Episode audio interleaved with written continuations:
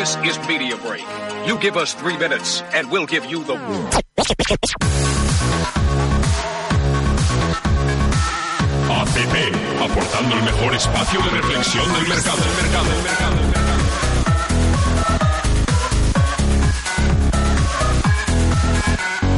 Al cuarto a pensar.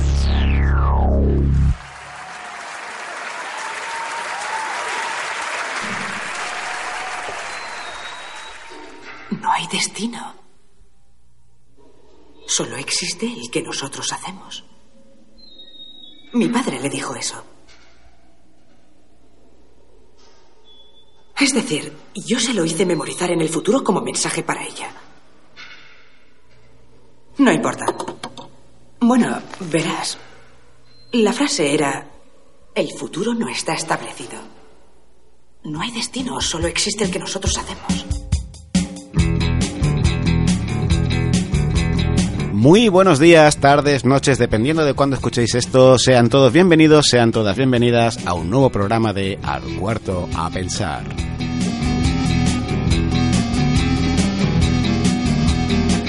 Ya sabéis, este es vuestro programa de cultura pop que viene con manual de instrucciones.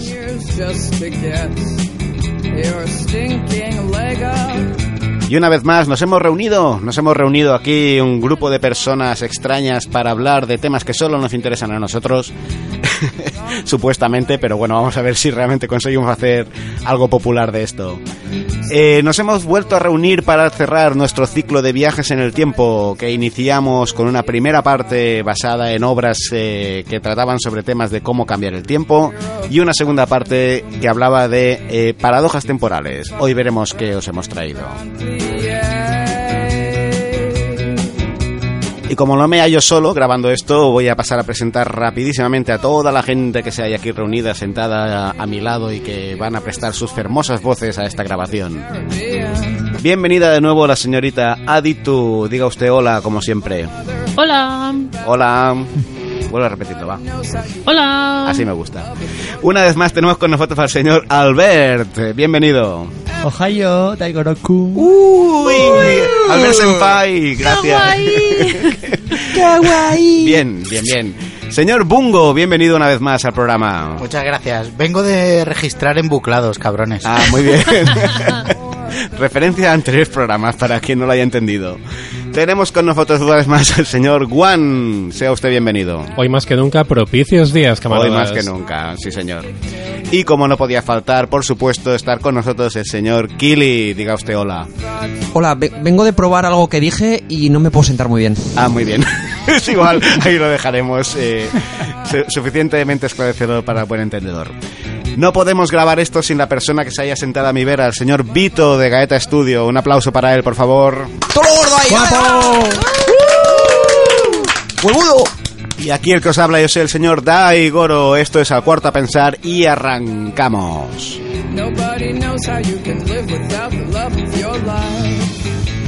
Muy bien, pues nada. ¿Qué toca hoy? ¿Qué, qué tenemos hoy en el menú? Pues como os comentaba al principio, hoy cerramos nuestro ciclo de eh, programas basados en viajes en el tiempo. Eh, este tercer programa va a tratar algo un poquito más eh, rocambolesco, podríamos decir, que es básicamente cómo los viajes en el tiempo mejoran cualquier obra. Tu obra es sosa, échale un viaje en el tiempo. así.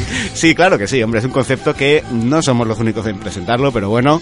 Eh, efectivamente, si una obra es sosa, ¿cómo la puedes mejorar? Con un viaje en el tiempo. Todo mejora con un viaje en el tiempo. Puta madre, di que sí. Eso es una idea que la gente que estamos aquí sentados reunidos mm, creemos firmemente en ello y para demostrarlo hemos traído pues una serie de obras de ficción que mm, su tema principal no son los viajes en el tiempo, pero que fueron mejoradas por un viaje en el tiempo bien colocado.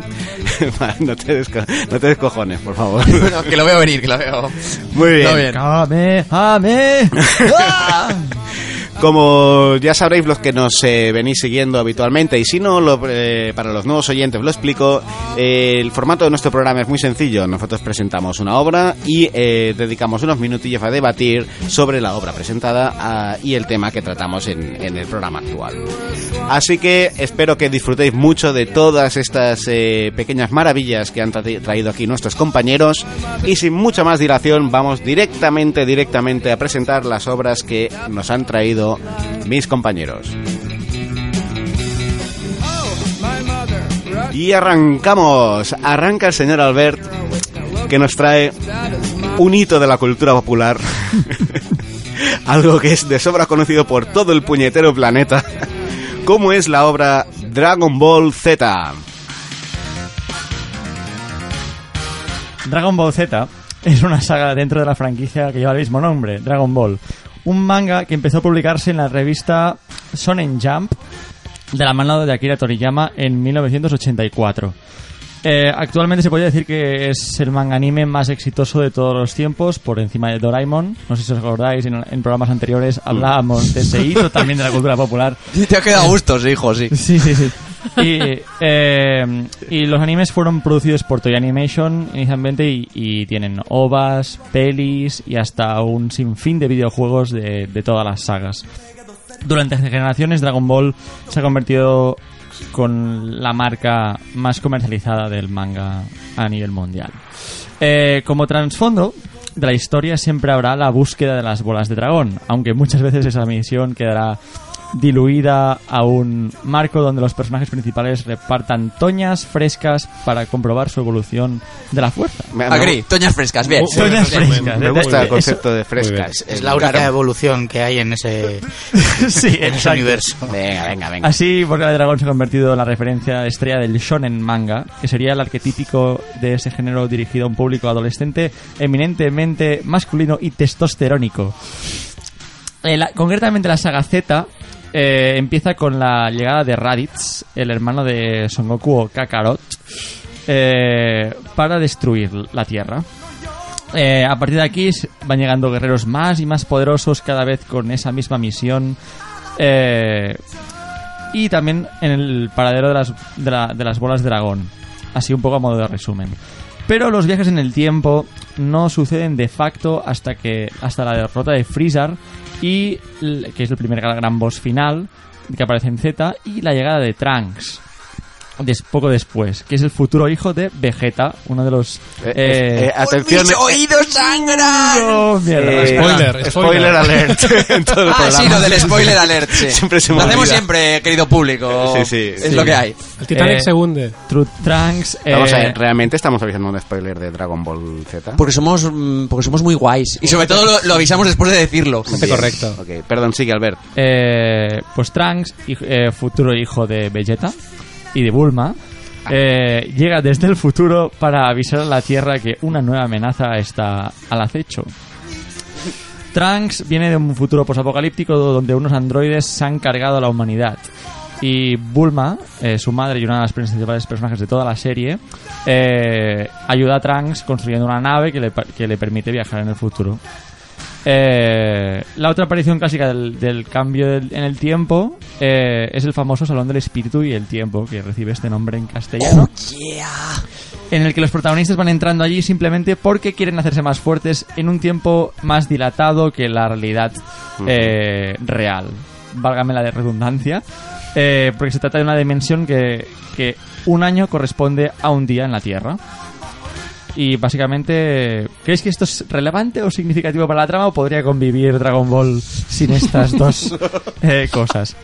Bueno, bueno, eh, no hace falta hablar de Dragon Ball porque ya creo que todas las generaciones conocen Dragon Ball. eh, Bueno, y si no, bueno, eh, discutible, hijo pero- mío de mi vida, eh, buscarlo un poco. Que... Sí, exacto.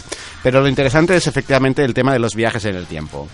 Eh, mm, vamos a ver qué opinan los demás sobre la saga de los androides, que es efectivamente donde se, se trató todo el tema de los viajes temporales y de las líneas alternativas y todo esto. Aditu, por ejemplo. ¿Tú cómo lo viviste eso? ¿Tú qué opinas de ese, de ese viaje temporal? Bueno, vamos a ver. eh, ¿Odias Dragon Ball? No, Ah. francamente, me da bastante igual. No, no, Adito, no, no. Bien, mí- aquí la intervención de Aditu. Para mí siempre será una serie de tíos feos con cuellos gordos y pies pequeños. ¡Oh, what ¡Cobarde que un pecador! no sé cómo reaccionar ante esto, no sé cómo, cómo llevarte la contraria. Es Eh, un comentario como de abuela. ¿Qué hace mirando a esos niños de los cuellos gordos y los pies pequeños? Bueno, bien. Eh, ok, Bungo, por favor. Gracias. Gracias por tu aportación, Aditu. Sí, bueno, eh, para mi madre siempre serán las- la- la- los dibujos del Woku. Del Woku. Woku? Del Woku. Tengo muy buenos recuerdos de esa serie y Aditu me ha insultado a muchos niveles. Pero bueno, lo de los pies, peque- lo de los pies embúclala. pequeños espero que me lo expliques. Porque tienen los pies pequeños para como tienen los Bueno, cuellos. bueno, eso es un hecho que se ha quedado establecido. ¿Qué Viajes coño, en, pero qué coño de relación? viajes en el tiempo, por favor. Bueno, el, co- el concepto de la sala del espíritu y el tiempo me parece me parece muy muy chulo. Eso de que el tiempo transcurre a dos velocidades en función de la dimensión en la que te encuentras, me parece interesante. A- Aunque lo in- solo lo utilicen para volverse más tronchos de lo que eran antes. Y, y me gustaría añadir que según le sale del pepote al guionista, porque Si lo dudes. entra, entra Vegeta y pega en un día un salto brutal de fuerza, vuelve a entrar otro día y no le sirve de nada. ¿Por qué? Eh, Porque tú no, tienes, tú no tienes días malos, Tongo. Ah, claro. Es que es un día. Un día, claro. Claro. Sí. Años Claro, ya malos. no Es un había año muerto dentro. ya suficientemente veces para, para mejorar, entonces claro. Juan, Yo para aportar un poquito de seriedad, eh, quiero, no, no, quiero de- determinar cómo Dragon Ball Porque es muy seria la obra y tal, realmente insiste en una relación paterno-filial importante. y dale. No viene un diccionario No, no, por la es, P es- hoy. es- es verdad, es súper guay como el Trunks, que no ha sido criado por Vegeta, es un chaval majo, afable, tal, y el que ha, ha sido criado por Vegeta, Es un una vez por la borde. regla, es un borde y un imbécil. Un Es- no, no, es, es sí, sí. interesante, de verdad. No, no, es cierto. Y luego también eh, es guay porque es, es altruista. Ese Trunks que es tan majo sabe que cuando vuelve a la línea temporal a la que estamos viendo nosotros, no es su propia línea. Él quiere que en alguna línea temporal Goku se salve de la enfermedad que tiene. Eso es cierto, porque él no vuelve atrás para salvar su realidad, sabe que su realidad está jodida. No va a poder hacer- ya no va a poder salvarla. Él vuelve para de que al menos vuelve. otras realidades puedan no pasar por ese infierno. Que de paso se pone troncho, ¿eh? También. Sí, claro, aprovecha también para... para... Muy bien, muy bien. Eh, Kili, ¿tú qué, qué- qué tienes que decir? Que estás ahí guardándotela. No, tengo que decir que Trunks es un personaje curioso, ¿no? Porque mm, fuera parte de lo de, de que venía a traer el tema de la gestión de los viajes en el tiempo dentro de la obra, pues tuvo ahí su rollo, porque era traer un fucker a la serie, que hasta ahora prácticamente no había tenido por qué. Porque Goku... Goku era como muy entrañable y tal, molaba mucho, era un héroe para los chicos y tal, pero, pero por primera vez salía un fucker, ¿sabes? Y- y- Yamcha, Yamcha era, era, era- Sí. era- Pero era luego tan loser que ninguna, ninguna chica le podría hacer gracia. Oye, ¿no? Kili, ¿tú de joven te pusiste el pelito así como Trunks y la chaquetita torera corta esta? o- Uy, se me acaban las monedas. Bien. Eh, perdón, y tengo que decir que, que es muy interesante que tenga que venir alguien del futuro y muy necesario para la serie para avisarte de que va a venir un bichaco gordo y te va a pegar. Porque no nadie, nadie, nadie se lo imaginaba Bueno, en el universo de Dragon de Ball. hecho- Menos mal que vino él. De hecho, ¿Eh? hasta Menos los, mal. Mismos, los mismos autores en un momento en que hicieron un Mm. cachondeo de esto ya, cuando Bulma le dice a Goku, quédate muerto, porque si vienen monstruos aquí a, a liarla cada dos por tres, por tu culpa. Porque te quieren dar en el boco. Exacto. a ver, conclusiones. No, y además, un poco replicando lo que decía Kili, sí, sí, les avisan, pero con un tiempo de margen de mierda, porque, porque igualmente van apurados para, para matar a los androides. O sea, O sea, pudiendo escoger cuándo vas a volver, Pues vienes ¿Qué? ya. por eso, por Que eso mínimo darte un margen. la del espíritu del tiempo. O sea, la- Ya, ya, claro, o sea, que la- necesitan ir ahí, te Sí, porque refieres, El porque si aviso no- es, eh, eh, sí, te aviso y tal, pero ya los tienes allí. En, en el capítulo siguiente ya te, ya te aparecen. Claro, hubiera sido mejor ir cua- a la época en la que Goku es pequeño y entrenarlo durante 20 años, ¿no? Pa- para pa' que- enfrentarse a los androides. Para que si lo puedes hacer en 20 días. Claro. En la Muy bien. Lo dejamos aquí, chicos. Eh, los viajes en el tiempo en Dragon Ball, efectivamente. Eh, ¿Mejoraron o no mejoraron la obra? Opiniones. Sí, sin duda. Ni lo Sí, dudes. Sí, Sí, por supuesto. todo bruto. Perfecto, pues lo dejamos aquí. Dragon Ball, una obra que ya mola de por sí, mejorada por un viaje en el tiempo. La obra de los cuellos gordos y los pies Y los pies pequeños. pequeños. Esto Y los tíos feos. quedaros- Ah, y los tíos feos, los tíos feos. ¿Trunks también? ¿Eh? ¿Trunks también? También. Vale, pues vale. es un cabezorro. Voló, venga. Vale, ok, lo dejamos aquí. Saltamos a la siguiente obra, una obra que nos trae One, una obra que nos va a explicar cómo usar las tres conchas. Nos trae Demolition Man. Demolition Man es un peliculón dirigido por el grandísimo Marco Brambilla. Toma ya, en tal. 1993. ¿Os acordáis de él? Yo Sí. tampoco. Eh, está producida por Joel Silver, lo cual ya dice mucho porque el sello Silver ha producido las armas letales, junglas de cristal, en esta línea. Y los protagonistas son Sylvester Stallone, Wesley Snipes y Sandra Bullock. Buah, con eso ya lo dices todo. Ahí está, ahí está. De hecho, de eso se trata. Entonces, sinopsis de la, de la película. Los Ángeles, 1996. Es el enésimo enfrentamiento entre el psicópata criminal Simon Phoenix y el sargento John Spartan, cuyos métodos poco ortodoxos le han granjeado el sobrenombre de Demolition Man. Phoenix se ha hecho... Ya mola, ya. Eh, Muy eh, noventas, sí. Que me regale, hombre. Phoenix se ha hecho con un montón de rehenes y se refugia en un edificio abandonado. Esparta le localiza, se asegura que los rehenes no están ahí y ataca. Phoenix es derrotado. Y todo acaba en una super explosión de cine de los 90. Esas de que, ¿sabes? El protagonista corre hacia la cámara, todo peta detrás de forma muy exagerada, ¿vale? Me gustaría que hubierais podido ver los gestos que ha hecho One, así ejemplificando una explosión de los 90. Sí, Pero sí. era una trampa, era una trampa. Bajo el edificio se encuentran los cuerpos calcinados de los rehenes y se culpa a Spartan de su muerte. Como castigo, Eh, co- Con razón. Con razón. Sí, la leo bastante. Yo, bueno, tengo una teoría, pero no la contaré. Como castigo, tanto el poli como el criminal son condenados a crioestasis. Serán criogenizados y en el futuro se revisará su libertad condicional. 36 años después, en el año 2032, nadie sabe cómo, pero Phoenix logra escapar. ¿Cómo no? Matando a otro montón de gente. Pero el mundo ha cambiado, y ahora es un lugar pacífico donde la policía no tiene ni idea de cómo lidiar con un criminal como Phoenix. ¿Y a qué, a qué conclusión llegan? Pues fácil, un maníaco para atrapar a otro, descongelar al Demolition Man. Claro que sí. Más. Toda la obra da exactamente lo que promete. Y si eres capaz de, de desconectar la neurona, pasar un buen rato.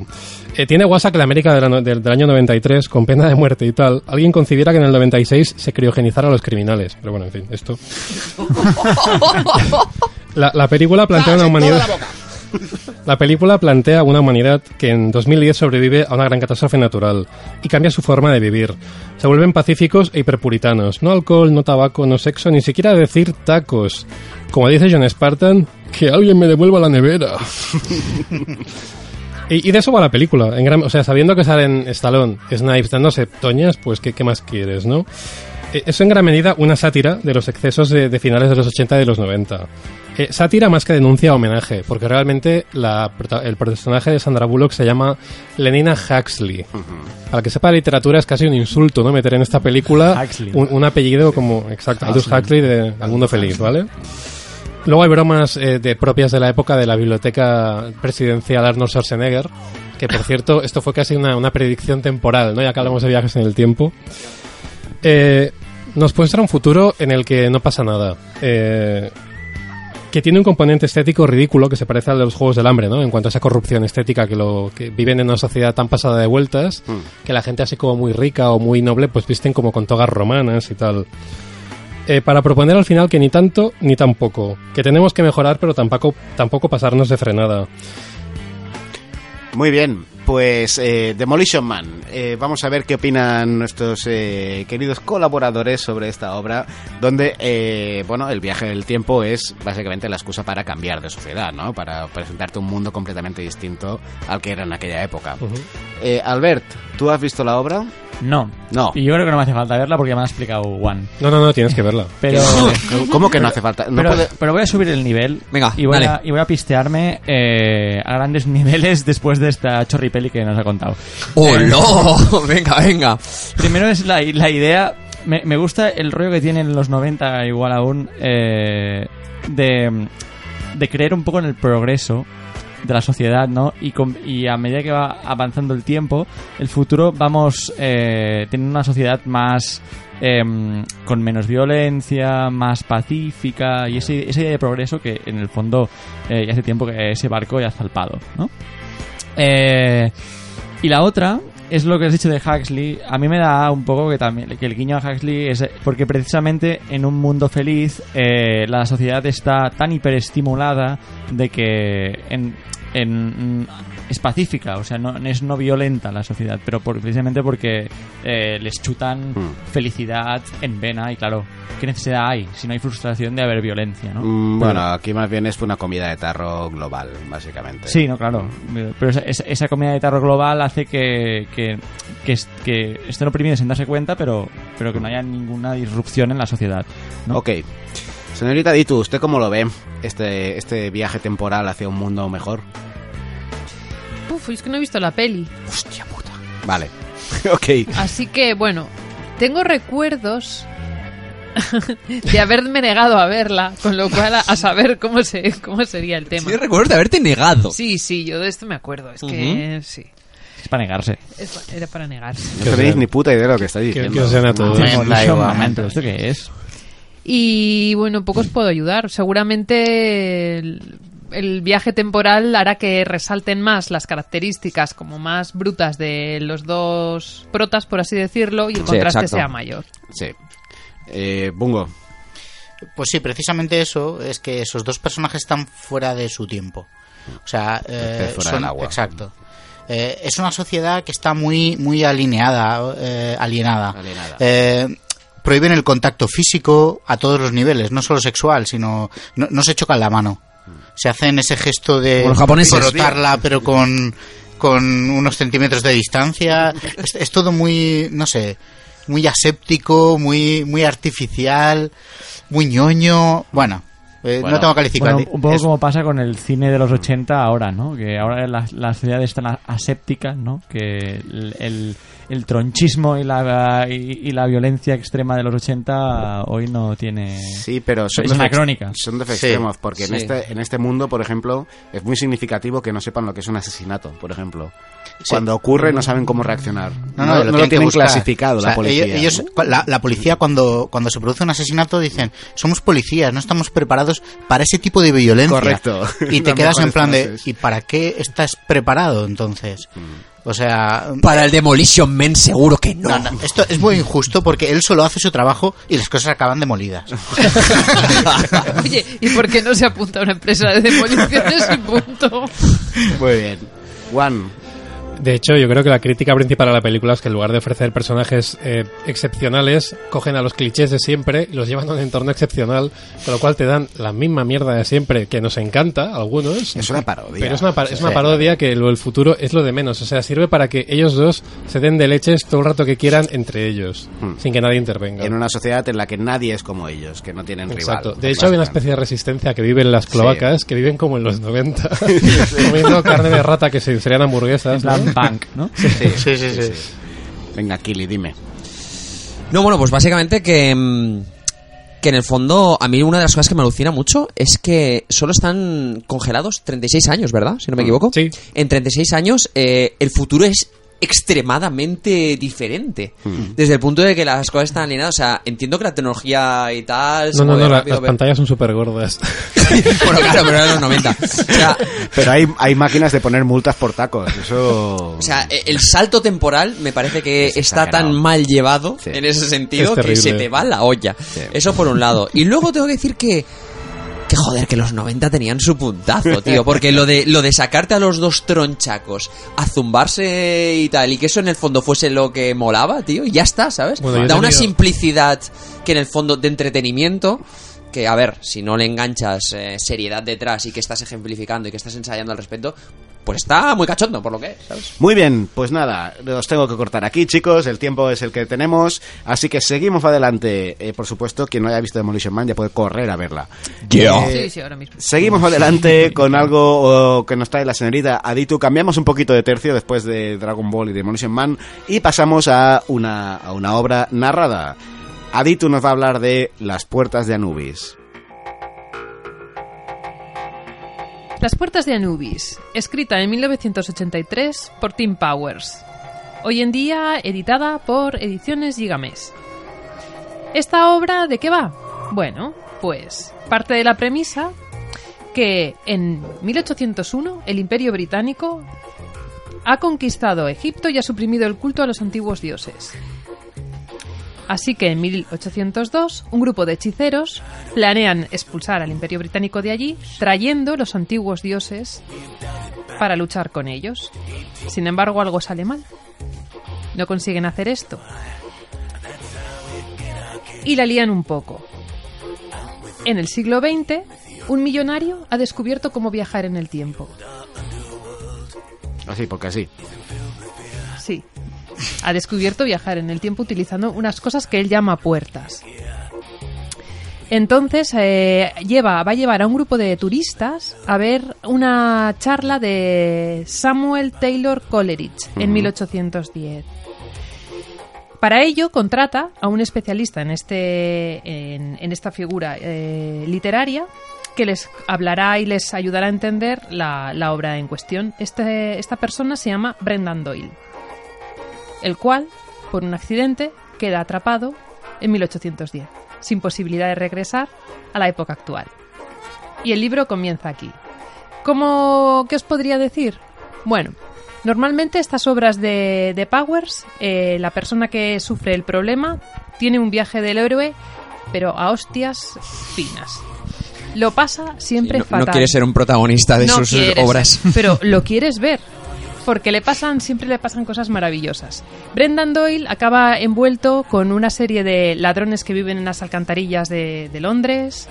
Ah, acaba envuelto con una serie de hechiceros gitanos que tienen capacidades de magia egipcia. What the fuck. Acaba, acaba teniendo que huir por el Támesis en una barca perseguida por los diminutos y letales chicos de la cuchara.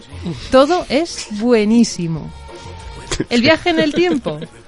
Bueno, no es más que una excusa para poder colocar a un, a, una- a un personaje en un momento histórico en el cual eh, podamos vivir, retocar o incluso cambiar acontecimientos históricos de la época y interaccionar con las figuras del momento, como Coleridge o, por ejemplo, Byron. Es muy habitual en este, en este au- Sí. autor que esto suceda. Era un fucker como Trunks. Era un fucker como Sí. Trunks. Oh, Byron y Trunks. Pues te recuerdo uno que es la fuerza de su mirada, que habla de Byron y un toque, vamos a decirlo, vampírico. Vale, vale, pero que no nos vayamos por las ramas. Viajes en el tiempo. Viajes en Puertas el de tiempo. Anubis. Las puertas de Nubes. La historia realmente requería ese viaje en el tiempo porque por lo que me has contado eh, es una historia que se podría haber narrado en cualquier época, de hecho, ¿no? O sea, no lo sé. No, en realidad no, requ- no- no requiere el viaje en el tiempo porque podía haber partido ya de un, del universo alterado de 1801 y Mm, contar la vida de, de un cualquiera. Mm. Lo único que la gracia de los viajes en el tiempo es que consigue que personas del siglo XX con visión del siglo XX interaccionen Ah, con estas vale, figuras bien, bien, bien. históricas y le dan un cierto aire distinto. Vale. Pero bueno, por las, por las cosas que pasan, pues perfectamente Vale, sí, sí, era mi pregunta, ¿no? ¿Por qué no empezarlo ya en esa época? Y- pero ahora he entendido lo que decías. Muy bien, pues vamos a ver qué opina el respetable.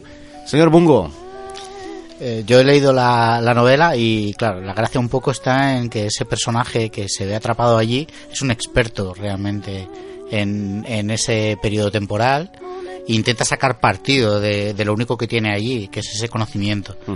Intenta sacarle partido y mejorar su situación, pero bueno, es que realmente es un desgraciado y todo lo que le pasa es, es lo peor de lo peor. Además, eh, bueno, ti- tiene, tiene mucha gracia el, eh, la novela. Sí, Sí, bueno, que le pasan más cosas que acaba no siendo él. exacto. Uy. ¿Cómo, cómo eso? Que aquí estamos spoiler full. Bueno, él, aparte de ser experto en Coleridge, es experto en la poco que se sabe de un poeta, que es ficticio, que es William Ashflesh. En esta obra se acaba resolviendo por qué Ah. este poeta tiene tan poco recorrido histórico y tan poca Mm. información. Vale, Michael Crichton hizo algo parecido a un timeline. Pero, pero eh, la razón que, la que- dan es una razón ficticia, ¿no? No. O sea, el, po- el por qué este autor es poco mm, conocido eh, mm, es por razones No, tiene- reales. Tiene o- poco recorrido. O es, o es por la novela. Es, una- es un autor Es un ficticio. autor ficticio. Ah, vale. Es un autor ficticio dentro de la obra. Vale, vale. Señor Juan, ¿usted qué? Me ha parecido súper interesante, ¿no? Cualquier excusa para contar un, un what if, ¿no? Un qué pasaría así de aventuras con alguien experto en la época. No puede enviar al sargento John Spartan al pasado, ¿no? Mejor enviar a esta persona, ¿no? Desde luego haría algo más, más positivo. Eh, intenta liarla, es decir, aquí Bungo ha comentado que, que intenta, bueno, beneficiarse, ¿no? De todo lo que sabe y tal. Exacto. Eh, ¿Cambia el tiempo de alguna manera? ¿Hace algo relevante que, que pueda poner en peligro nuestro presente?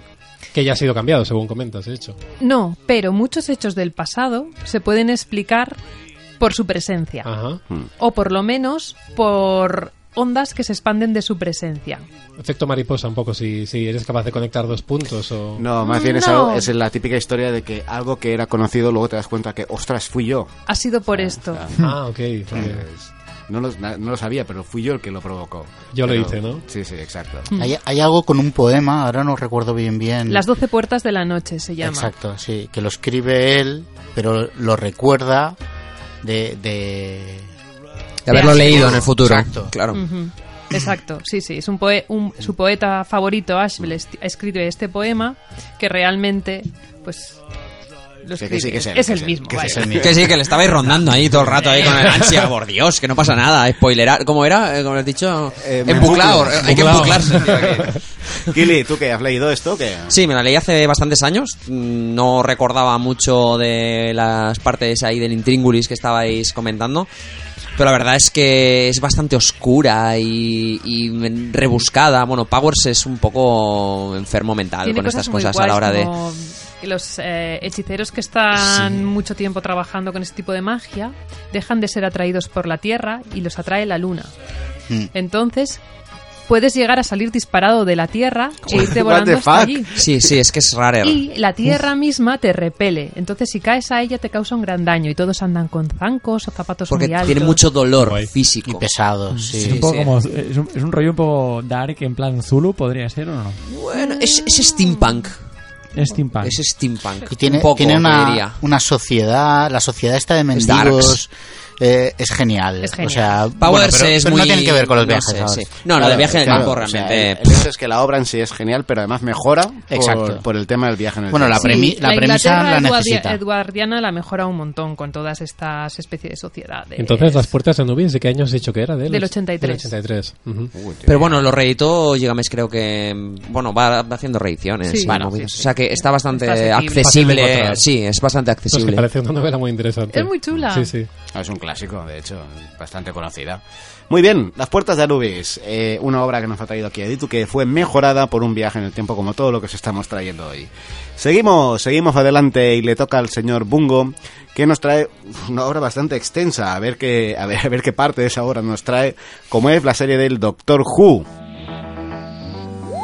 Doctor Who, o Doctor Misterio, como lo conocen en algunos países de Hispanoamérica. Es una serie británica de ciencia ficción producida por la BBC. Eh, básicamente hay dos etapas. La clásica, diríamos, que, que va del 63 al 89, y la serie moderna, que empezó en el 2005 y que oh, todavía continúa hoy en día. Eh, bueno, eh, también hay alguna película eh, que fue producida en Reino Unido, Estados Unidos y Canadá, pero bueno, básicamente la serie es de lo que vengo a hablar. Porque pues no era suficiente material. Claro. No.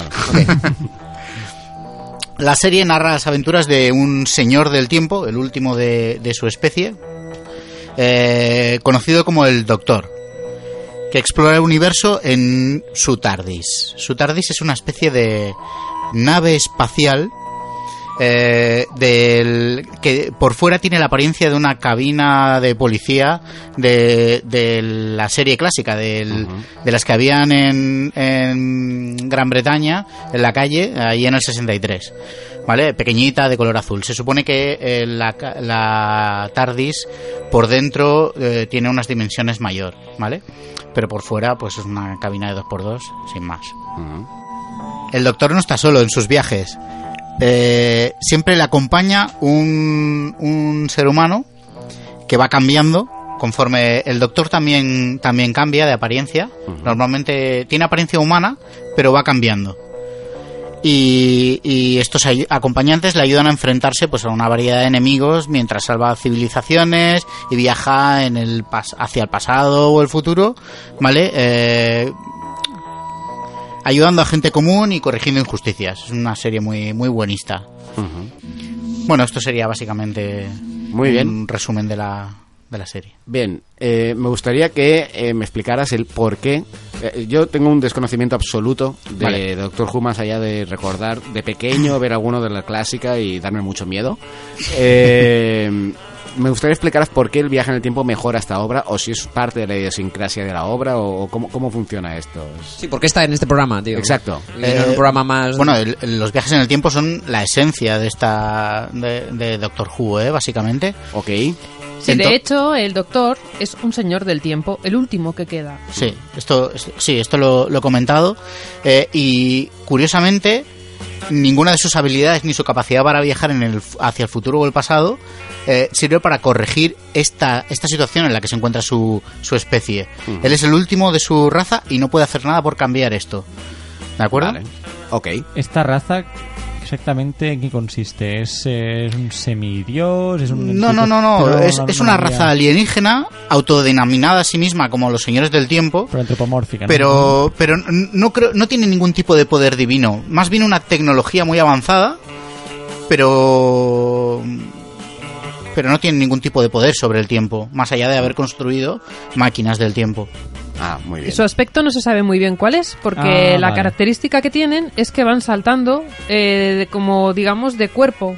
Cuando un doctor se agota, otro nuevo aparece. Exacto. Cuando, Utilizan- un actor, cuando un actor pide Un mucho actor se- dinero. Ah, o sea, bueno, un actor se raya de la serie.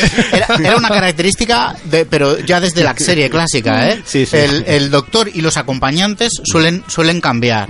Los acompañantes, sí, es más bien, pasan a, a- a otras vidas, ¿vale? Pero es- el doctor sigue siendo el mismo, el original, y muda de piel. Muy bien. Kili, suéltala. Es que me da un poco de asco lo de muda de piel. Eh, vamos a ver. Lo que no entiendo muy bien es como una serie con tanto contexto con el tema del tiempo, ¿por qué consideráis que es una excusa el viaje en el tiempo? Es lo que estaba preguntando yo. Porque en realidad lo único, para lo único que sirven los viajes en el tiempo es para ponerle en situaciones en las que puede afrontar eh, conflictos sociales o personales, morales. exacto, Vale. dilemas morales. Lo que entiendo, entonces... El viaje es la excusa. Correcto, pero se podía haber hecho sin viajes en el tiempo, ¿es en serio? Es más complicado eso. Es más complicado porque... Te, te explicaré por qué. Porque... eh, para, para poner en según qué contextos, dilemas morales o, o conflictos eh, de, de según qué tipo, se van a razas alienígenas. Y allí, eh, digamos que em, separan un poco el, el dilema moral de, de lo que podríamos ver en la, en la Tierra y en nuestro tiempo. ¿De acuerdo? Eh, eh, de- creas un- una, una distancia con la cual puedes analizar el conflicto desde otro punto de vista. Otra cultura. ¿Vale? Sí. Sí, sí. Extrapolar el conflicto ah, como hacía en Star Trek. Ujú. O sea, se, han- se ganado básicamente un cajón desastre para hacer todos los chopo mil capítulos que quieran gracias a poder tener pues, viajes en el tiempo, pues Bien, lo sí, que quieras. Entre eso y el cambio de piel es producto asegurado forever and ever. Sí. Sí, sí, sí, es una maravilla. Una maravilla del marketing. Juan, a ver, sí, sí, está muy bien pensado, de verdad. De hecho, entroca con, con los James Bond, ¿no? Quiero decir. Y, y es más, el Doctor Who, cada, cada encarnación, no solo cambia de aspecto, sino de carácter. Y él se pasa la primera, el primer tiempo que, que pasa en esa encarnación nueva, conociéndose a sí mismo de, hostia, coño, me gusta el yogur de no sé qué. O, hostia, resulta que detesto los gatos. Yo qué sé. ¿eh? ahí tienes ya 10 capítulos. Ahí digamos, está. Haciendo bromas, no sé qué. Por ejemplo, yo recuerdo a Matt Claro. Smith, que reciente que le encantan las pajaritas, pues lleva pajaritas. Y le ha encantado llevar pajaritas. Y le da un rollo muy divertido. Y, y además de que lo del tiempo, bueno, jugar con diferentes culturas y todo esto, está el tema de po- podría saltar en el espacio también, ¿sabes? En irse a otro país, a otro tal. Pero claro, el, el conocer el contexto en el que se desarrolla algo, sobre todo al viajar al pasado, ayuda a que los dilemas sean más grandes. Porque sabes que ocurrió tal y si lo cambias, ¿qué pasaría? Muy bien. Y juega mucho con esto. Bien, es de hecho de todas las obras que hemos traído es la que más eh, toca el tema de los viajes temporales, podríamos decir, ¿no? Hasta el momento, por lo menos. Eh, por eso la duda que ha planteado Kili, que está bastante de acuerdo en, eh, con ella. Dime, Kili. Vale, una de las cosas que me llama la atención es que realmente, no sé exactamente por qué, esto es una serie súper de culto, o sea, tiene, es una serie para fans. Por y para fans, ¿no? Un poco como lo decías Juan con el tema de que cada uno tiene su, cada doctor tiene su rollo y tal. Esto parece casi como un guiño que Sí. crea un fenómeno en los fans de, ay, mira qué ¿Quién guay, ha cambiado, quién será el siguiente o sea, tal? Sí, sí. Generas un producto más allá de la obra, ¿no? En- Realmente, realmente es un icono de la cultura popular británica. O sea, allí es, es, es, un, es un icono. Y además es- figura en el libro Guinness de los Récords como la serie de ciencia ficción más, más extensa. Ok. Ok. Muy bien. Adito, ¿algo más que, que añadir a esto? Sí.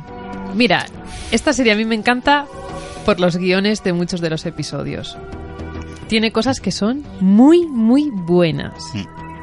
Son brillantes. Eh, no me voy a poner a relatar excesivamente, pero toda la saga de cuando un hombre bueno va a la guerra es buenísima. La imaginación que tiene la serie, ¿verdad? Sí. Para poner situaciones. Bueno, es que la BBC tiene eso. ¿eh? Unos guionistas tremendos. Además, con, con una serie tan extensa y que no haya bajado la calidad de los guiones. Ujú. Esto, esto es un punto a favor. ¿eh? Muy bien. Pues Doctor Who, una obra que es... El presupuesto de mierder que parece unos escenarios de Chichinaver. También habría que decirlo, ahora ¿eh? O sea, no. todo es muy bueno, pero. Ah, No, no, la, la serie moderna en eso ha mejorado. Lo que pasa es que cuando salen algunos alienígenas, pues dan un poco de, de grimilla. ¿Es tan importante, realmente? No, no. O no, para No- que no le importe. no, No, no, te- no me eso. saca. El efecto visual. A mí no me saca, Bueno, pero claro, tiene- sacar, tienes ¿eh? que, Claro. claro. tienes que asumir lo que vas a ver.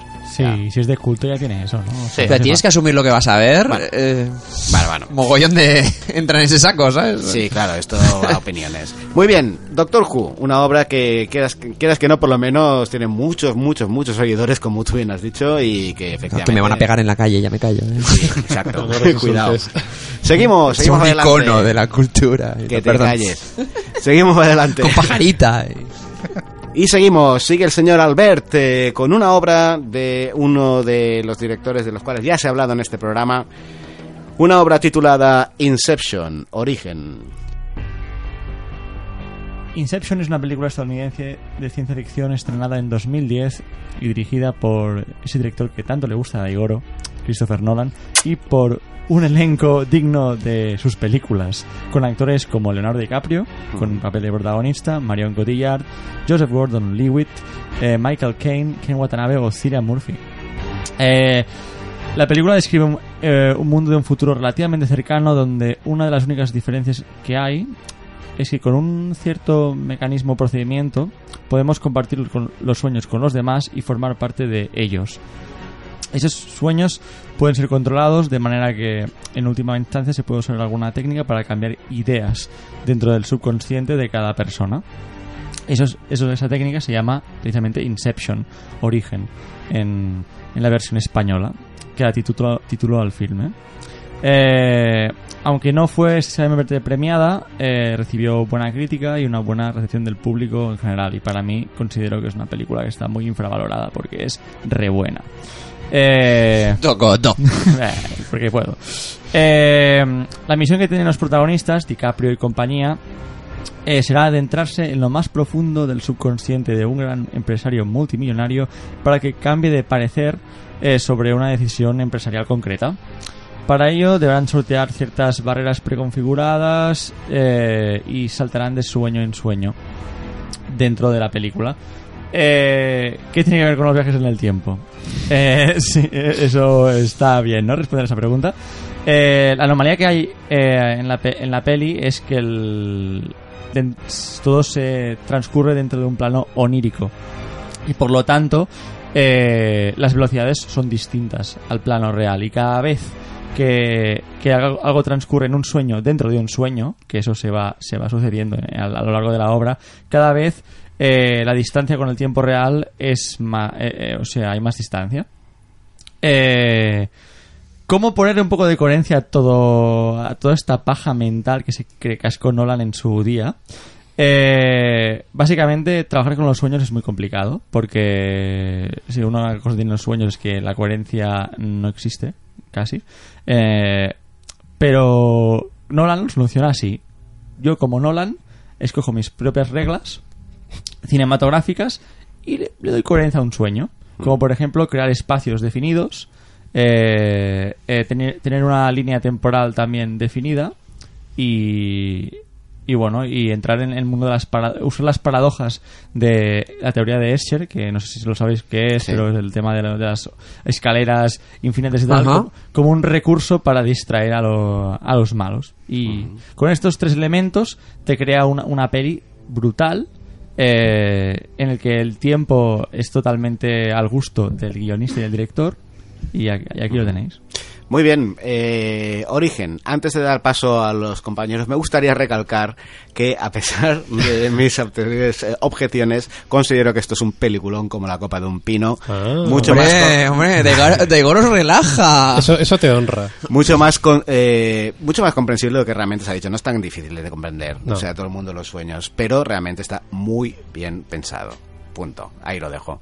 Así que nada, vamos a ver qué opinan nuestros compañeros. Juan, por ejemplo, sobre eso. Realmente, no sé si estamos hablando aquí de viajes en el tiempo o de diferentes planos temporales. Mm, En primer lugar, aclarar que me toco con esta película, creo que es lo mejor que ha hecho Nolan, y, para mí, para mí, ¿eh? es muy personal, evidentemente. Entonces, en cuanto a viajes en el tiempo, el, sueño dentro del sueño, que cada vez el tiempo va más lento, genera momentos muy guays, como que alguien se quede dentro del sueño, dentro de, todo el proceso que siguen, durante un tiempo indefinido hasta envejecer. Luego al, al salir serían jóvenes, ¿no? Porque el tiempo no ha pasado fuera. Y esto genera unas situaciones súper interesantes que se aprovechan muy bien en la película. Y aunque no sea un viaje en el tiempo estrictamente, prometimos que envejeceríamos juntos. ahí está, eh, Sí. por ejemplo, ¿no? Eh, es esto, sacan mucho partido de las reglas que crean. Sí, eso, eso lo tiene Nolan. Y, y la verdad es que, de hecho, la, una de las bandas, a, a- a corte de ejemplo, ¿no? Eh, una de las bandas sonoras de- del título eh, lleva Time, precisamente, que significa tiempo. está sonando ahora, está sí, sonando, correcto. Adi, tú, ¿tú cómo lo ves? Bueno, para mí mi, pe- mm, mi película favorita de Nolan. Está, para mí está claro. Yeah. Sí.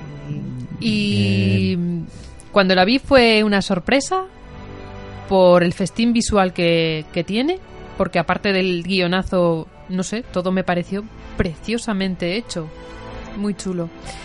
Y, y bueno, sí, poco más que decir. Eh, se utiliza utilizar el tiempo para meter el tiempo como un punto más a contar dentro de sueños, dentro de sueños, ya me pareció rizar el rizo y chapó. Es lo- Fantástico. eh, sí, yo creo que es lo que le da el punto de excelencia, porque la historia la podía ser contado igual sin el tema de la, la, la disfunción temporal entre sueños y realidad. Se podía haber contado igual, pero eso le da un punto ahí de... Bueno, se podía discutir. Yo no, yo no estoy de acuerdo. Dime, todo. dime. sí. A mí me parece que el tema del tiempo sí que es importante porque Mm. los, los sueños son atemporales completamente. O sea, cuando, cuando tú lo, vives un sueño, eh, no, no transcurren las cosas a la velocidad normal. No, correcto. Y ahí está un poco la gracia. eh, hacer el sueño dentro del sueño y que todo eh, vaya, vaya ampliando las distancias ¿no? con la realidad. Pero adem- además tiene, tiene un puntillo lo de poder influir en el subconsciente de alguien en un sueño manipulándole. Esto también... Cambias el futuro. Sí. De hecho, yo no sé vosotros, pero yo utilizo a diario la frase hacer un Inception cuando convenzo Sí. a alguien de algo. Sí, se ha convertido en algo que se dice a nivel popular. Kili, Que lo siento, no sabía que me había colado en un club de fans de Nolan, ¿sabes? O sea, perdonad, perdonad mi no intromisión hablar y tal. No, no, no, a mí me gusta, pero, pero ¿sabes? Hemos hablado de Dragon Ball antes o Demolition Man, así que me la chupáis, más. me la chupáis todas las filas, básicamente. Y tal, no, me no, estoy haciendo un poco el troll, que No, la no, peli está no. pepino. Pero hay que decir, no, yo tampoco. Em, eh, la clave un poco aquí es que lo del tiempo bien, pero, pero me. Sí, es una excusa. Yo, me- más ¿sabes? que, que influyan en la trama, que eso es bien, es más el hecho de que las reglas del tiempo se, se las eh, casca Nolan Sí. a su rollo que- total. Es que es, es un poco excesivo plan, este señor, sí, ¿no? O las- sea, lo, plan, meto todo. Me la saco y, y me quedo a gusto. yo lo siento Y mucho, la gente pero le gusta, pero... a mí lo Sí, que sí. más me impresionó fue el arte que tienen para todo el plan de manipular la mente de, de ese hombre. O sea, todo lo que se montan. No son buena para- gente, ¿eh? para- No, no, son unos cabrones de cuidado. O sea. eh, no. Pero el, el poder llegar a, a plantarle esa idea, todo el plan que tiene que montarse, me pareció más interesante que el tema de las. Parece, parece una película de robo, de hecho, en muchos casos, Sí, porque sí. cada uno juega un papel y sí. está todo perfectamente orquestado para que el plan funcione, Mm. en el que Cobb, DiCaprio, es el, es el, es el líder. Y de hecho es un, es un mal líder porque precisamente está un poco tocado de la cabeza. Joder, sí. Y entonces hay que estar ten- tener la mente muy bien amueblada para que el plan funcione, porque tú vas a poner tu mente como servidor de la idea que quieres eh, introducir en la mente de otra persona. Y si esto no funciona, pues todo falla. El que se arriesga, ¿no? No, yo creo que el señor este le podía haber puesto como título plantar un pino. hubiese mejorado bastante, hubiese aclarado al espectador, ¿sabes? Claro. Si fuese un podcast, a mí me aclararía más si me lo bajo o no. ¿Sabes? Ah, Inception, ¿esto qué es? Origen. Plantar un pino. Origen, claro, que- sí. no. O- otro, otro día con Nolan yo te, te doy la razón. Hoy no, lo siento. ¿No? Hoy te, te voy a A echar mí me a sorprende que Ah, la pongáis Perdón, como- perdón, lo del club de Nolan, perdón. Sí, ay, cuidado, que sí. A, a mí me sorprende que la pongáis como la mejor de Nolan estando Memento ahí, pero bueno. eh, me Bu- a mí me mento ble. Ble, Bueno, pero super ble, cambiamos, tío. cambiamos, seguimos adelante. Pero si tiene Eh, Batman. Vamos a ver, nadie está diciendo Ah. Batman, ¿eh? El que se pone pi- pinta, pinta esto de los ojos. Ha sido Daigoro. Eh, Seguimos. eh, muy bien, Origen. Batman no es un superhéroe, solo tiene superdinero. Eh, Es el mejor superpoder que puedes tener. Fin, fin, chicos. Se acabó. Muy bien, eh, podríamos seguir con el debate de Batman, pero el tiempo es el que es, así que seguimos con la última obra que traemos hoy para presentaros, que nos la trae el señor Wan. Una serie que tiene también bastantes seguidores como es El Ministerio del Tiempo.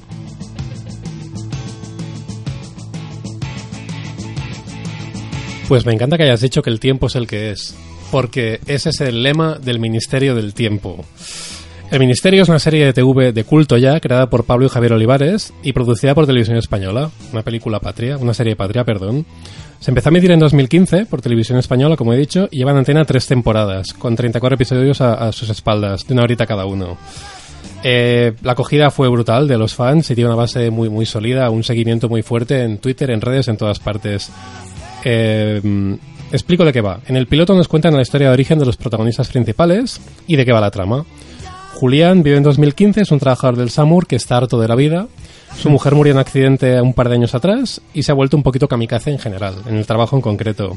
Se cuela en un edificio en llamas y cree ver a un, a un oficial del ejército napoleónico. ¿Se ha vuelto loco o qué? Luego tenemos a Amelia Folk, que pertenece a la clase alta catalana de finales del 19 y es una de las primeras mujeres de la historia eh, que asiste a la universidad, donde aunque es brillante, la ignoran por completo. Entonces, cuando le propone ir a, un, tiempo futuro un poquito más avanzado, pues no le parece una, una idea muy mala. Y Alonso de Entre Ríos es un veterano soldado de los tercios de Flandes, a punto de ser ejecutado por insubordinación. Y le ofrecen salvar la vida y fingir su muerte a cambio de trabajar para un ministerio un poquito raro del que nunca había de hablar. Pero oye, con tal de salvar la vida, el tío acepta y dice, no entiendo muy bien dónde me meto, pero ahí voy. Y las patrullas de viajeros, eh, de los viajeros del Ministerio del Tiempo, intentan prevenir alteraciones en la historia de España. Eh, ¿De qué trata realmente la serie? Aunque es muy importante el, el tratar a los viajes en el tiempo y, y todo esto, es una, es una mezcla de serie de aventuras y ficción histórica que se centra sobre todo en los what if, en los qué pasaría si, qué pasaría si pues intentaran matar a, a- o in- in- interceptar la, la- la reunión que tuvieron Franco y Hitler, etcétera, ¿no? Eh, en estructura no se diferencia de una serie de policías o de una entrega de Misión Imposible. Hay un problema o, o un caso y se manda un grupo con habilidades heterogéneas a resolverlo. Pero por supuesto el hecho de que trabajen con viajes en el tiempo es determinante en la obra y se aprovecha de manera fantástica para meter a los personajes en situaciones interesantes en lo moral o en lo personal. Por ejemplo, Julián tarda medio telediario en infringir las reglas del ministerio y volver al pasado para estar con su mujer muerta. Eh, a- Alonso se enfrenta a siglos de progreso, como que, bueno, pues es de utilizar un teléfono móvil, que haya igualdad de géneros, cosa que a él al principio le cuesta un poquito, o que haya follamigos, que hacen mucha coña con los follamigos y un tío que te trata de vos, ¿no? Evidentemente. Y Cho- choque cultural. choque cultural Un fuerte. poco, ¿sabes? Y el tormento de Amelia es saber, claro, ella viene del pasado. Se supone que las puertas de- del tiempo solo, solo alcanzan hasta 2016 o 15, cuando empieza la serie, no me acuerdo. Pero ahí es por cómo viajan, ¿no? ¿Verdad? Exacto, entran en una puerta que les lleva, tienen un número limitado de puertas que les llevan a momentos concretos de la historia, convenientemente elegidas para la trama de cada capítulo, evidentemente, ¿no? Pero Amelia podría volver al pasado y averiguar qué fue de ella, si se casó, si tuvo hijos, cómo murió. ¿Quién no quiere saber cómo morirá? Para intentar impedirlo, tal vez o no. Ya.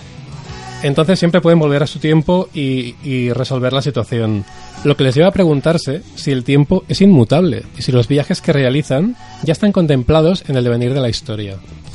Muy bien, pues eh, ahí tenemos el, el tema de, de- del Ministerio del Tiempo que me ha gustado que aclararas el hecho de que realmente la serie no trata de viajes en el tiempo, pero porque realmente son más las aventuras, ¿no? Como has dicho, está un poquito lo de los viajes en el tiempo se podía haber colado de cualquier manera, ¿no? Eh, eh, por lo que he entendido.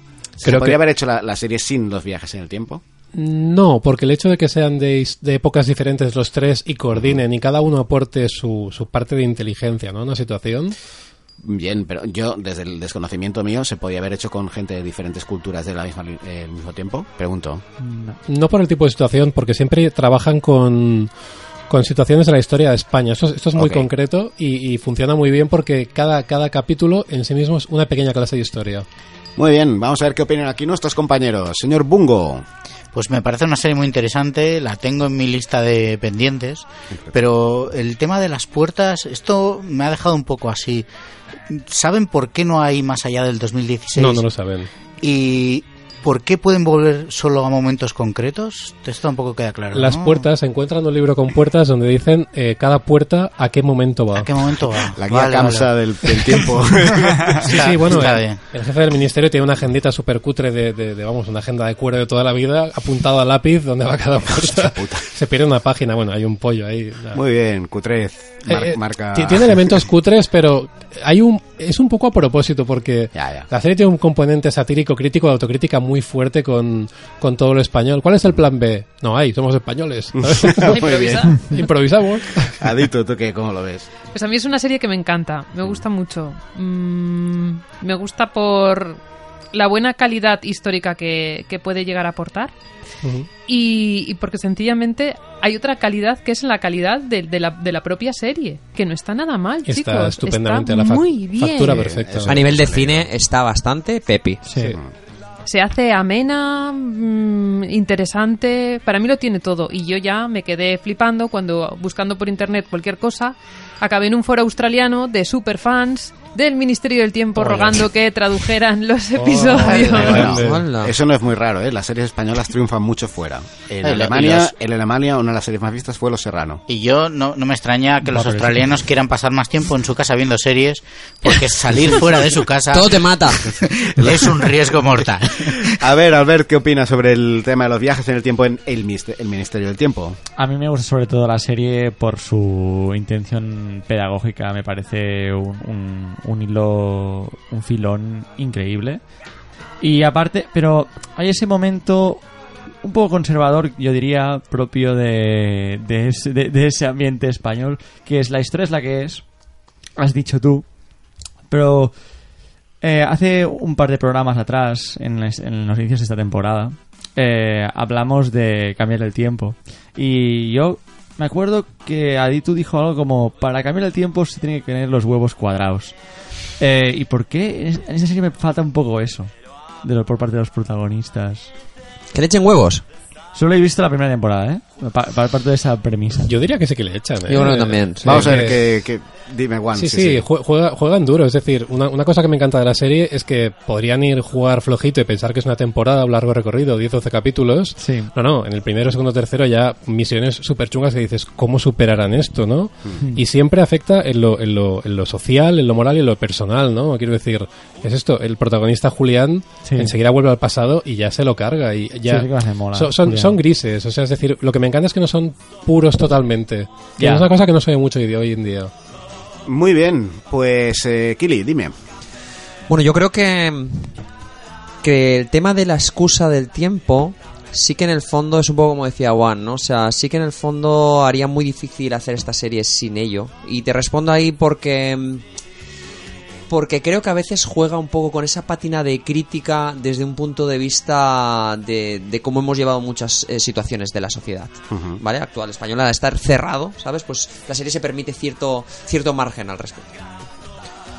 Bueno, y simplemente es un poco esto, la crítica que hace realmente que a nivel de gestionar eh, los viajes en el tiempo queda mucho... O sea, aprovecha mucho mejor todo esto. Muy bien. Sí, a ver, conclusión. Como diría aquel, es importante conocer la historia para no volverla a repetir. Muy bien.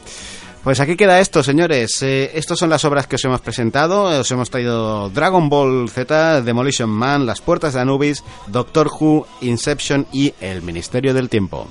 Ahora me gustaría que habláramos un poquito, eh, muy rápidamente, eh, no os voy a robar mucho más tiempo ya, chicos, eh, sobre todo este ciclo que hemos hablado de viajes en el tiempo. Eh, si recordamos, bueno, pues hablamos sobre cómo obras que nos hablaban de cambiar el tiempo, paradojas temporales y obras que simplemente mejoran eh, cualquier otra cosa con un viaje en el tiempo.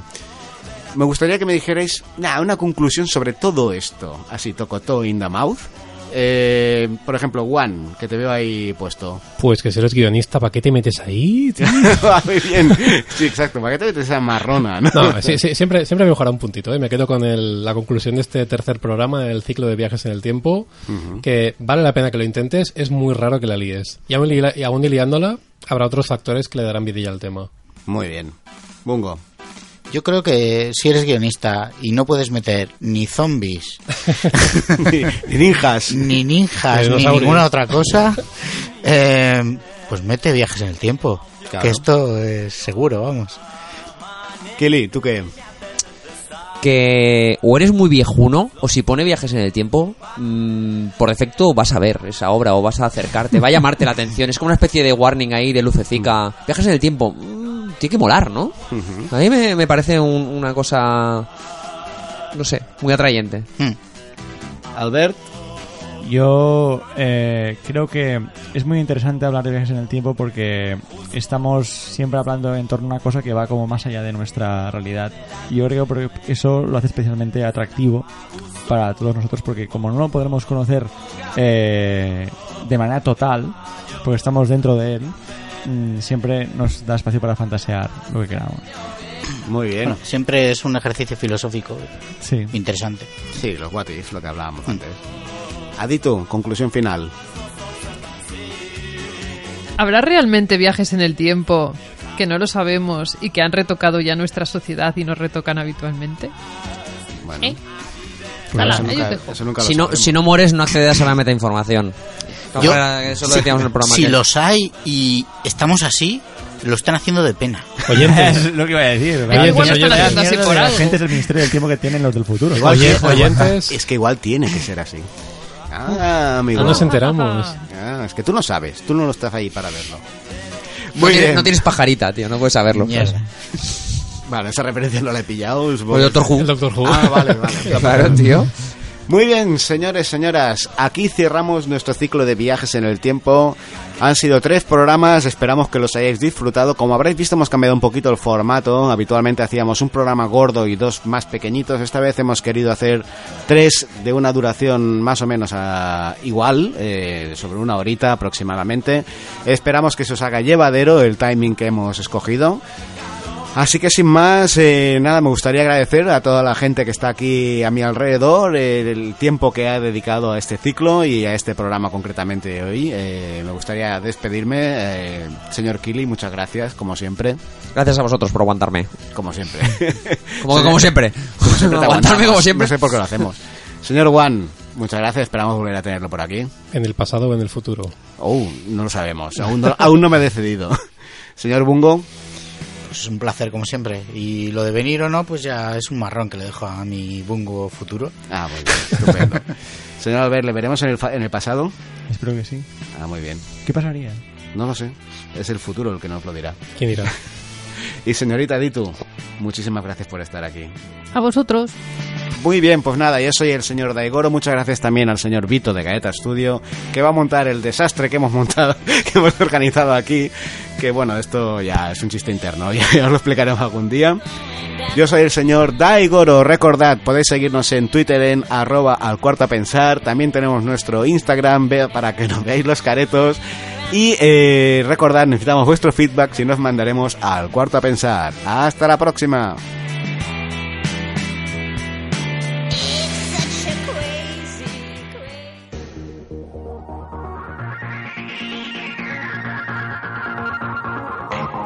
Cuarto pensar.